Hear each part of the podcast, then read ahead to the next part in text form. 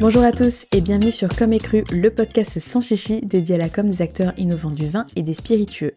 Aujourd'hui, nouvel épisode de décryptage dans lequel on va plonger dans le monde de l'intelligence artificielle afin d'explorer un peu comment elle est en train de révolutionner la communication. Alors pourquoi cet épisode?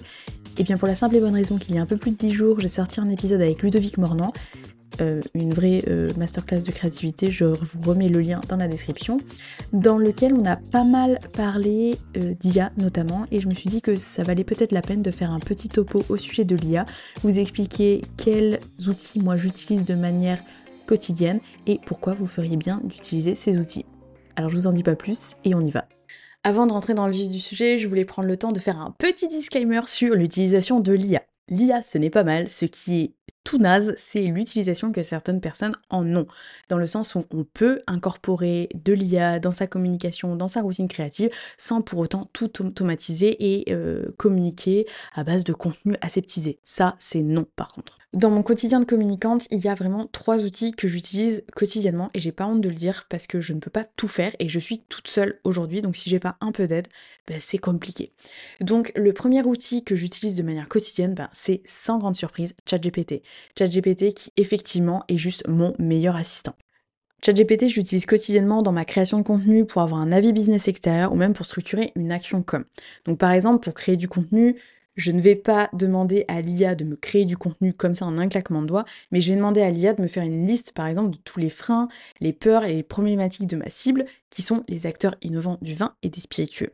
Et en fait, cette liste, moi, elle va me permettre de créer du contenu qui répond à un vrai problème rencontré par mes clients. Je vais l'utiliser aussi dans ma recherche documentaire, surtout quand j'écris des contenus historiques on dirait pas comme ça, mais en fait ces contenus prennent un max de temps et en fait je balance euh, les documents et ils me croisent les sources et ils me proposent des résumés. Ça me fait gagner un temps très précieux. Ensuite je vais l'utiliser aussi pour des feedbacks d'idées créatives, ça truc tout bête, mais ça m'arrive parfois d'avoir des idées et d'avoir du mal à les expliquer. Donc du coup je personnifie euh, ChatGPT, c'est-à-dire je lui dis de se comporter comme un social media manager, comme un concepteur rédacteur, enfin bref, je le personnifie à max afin d'avoir vraiment son feedback sur telle ou telle idée créative et qu'il puisse me donner des arguments pour pousser ou non une idée. Et moi derrière, bah, ça me permet soit de la soutenir euh, auprès d'un client, soit de la pousser sur mes réseaux sociaux par exemple. Si vous voyez toujours pas trop comment utiliser l'IA dans votre communication, pas de panique, je vous ai fait un document avec trois prompts gratuits que vous pouvez trouver en description de l'épisode pour que vous puissiez intégrer l'IA dans votre communication, le tout sans migraine. Mon deuxième outil chouchou, c'est Opus Pro. Alors Opus Pro, c'est une intelligence artificielle qui vous permet de créer 100 vidéos en moins de 20 secondes.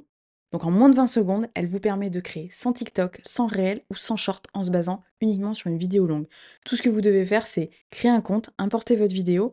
Alors importer votre vidéo comment? Soit ça peut être un fichier en natif qui est sur votre ordinateur, soit par exemple importer une vidéo euh, via un lien YouTube, une vidéo de votre domaine ou de votre cave ou de votre distillerie par exemple Une fois la vidéo importée, donc l'IA, elle va analyser son contenu, donner son avis sur la structure et elle va également donner au contenu un score de viralité. Donc le gros plus de Opus Pro, c'est le fait que les sous-titres soient déjà inclus dans la vidéo. Vous avez même moyen de les charter en fonction de votre euh, charte graphique. Il y a pas mal de polices disponibles. En revanche, moi je vous recommande vraiment de vérifier l'orthographe parce que parfois ça pique les yeux, vous n'avez même pas idée. Le petit point négatif, c'est qu'il y a un test de deux heures qui est gratuit et après l'outil devient payant. Euh, moi j'ai la version à 29 euh, euros par mois. Personnellement, ça me convient. Après, je comprends, c'est de l'argent. Euh, vous pouvez tester peut-être la version à 9 euros ou juste faire un test sur la version gratuite. Alors maintenant, sachez que sur la version gratuite, il y a un truc pas très cool, c'est qu'il y a marqué en gros réalisé avec Opus Pro et j'avoue que ça prend la moitié de la moitié de la vidéo, c'est pas très joli. Donc à voir, c'est à vous de décider. Ensuite, comment vous pouvez l'utiliser concrètement? Bah, Si vous avez des anciennes vidéos de votre entreprise qui traînent sur votre bibliothèque multimédia ou sur YouTube et que vous savez pas quoi en faire, vous pouvez leur donner une nouvelle vie et exploiter leur potentiel de viralité. Et basta, l'affaire est pliée.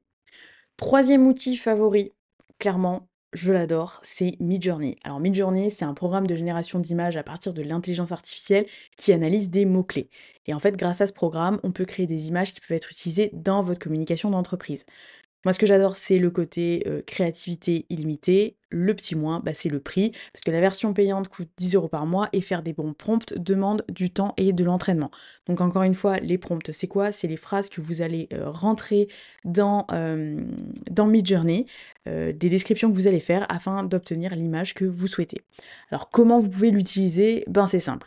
Vous pouvez l'utiliser pour générer des images pour vos pubs, pour vos campagnes marketing ou vos supports de com en fonction de votre univers graphique.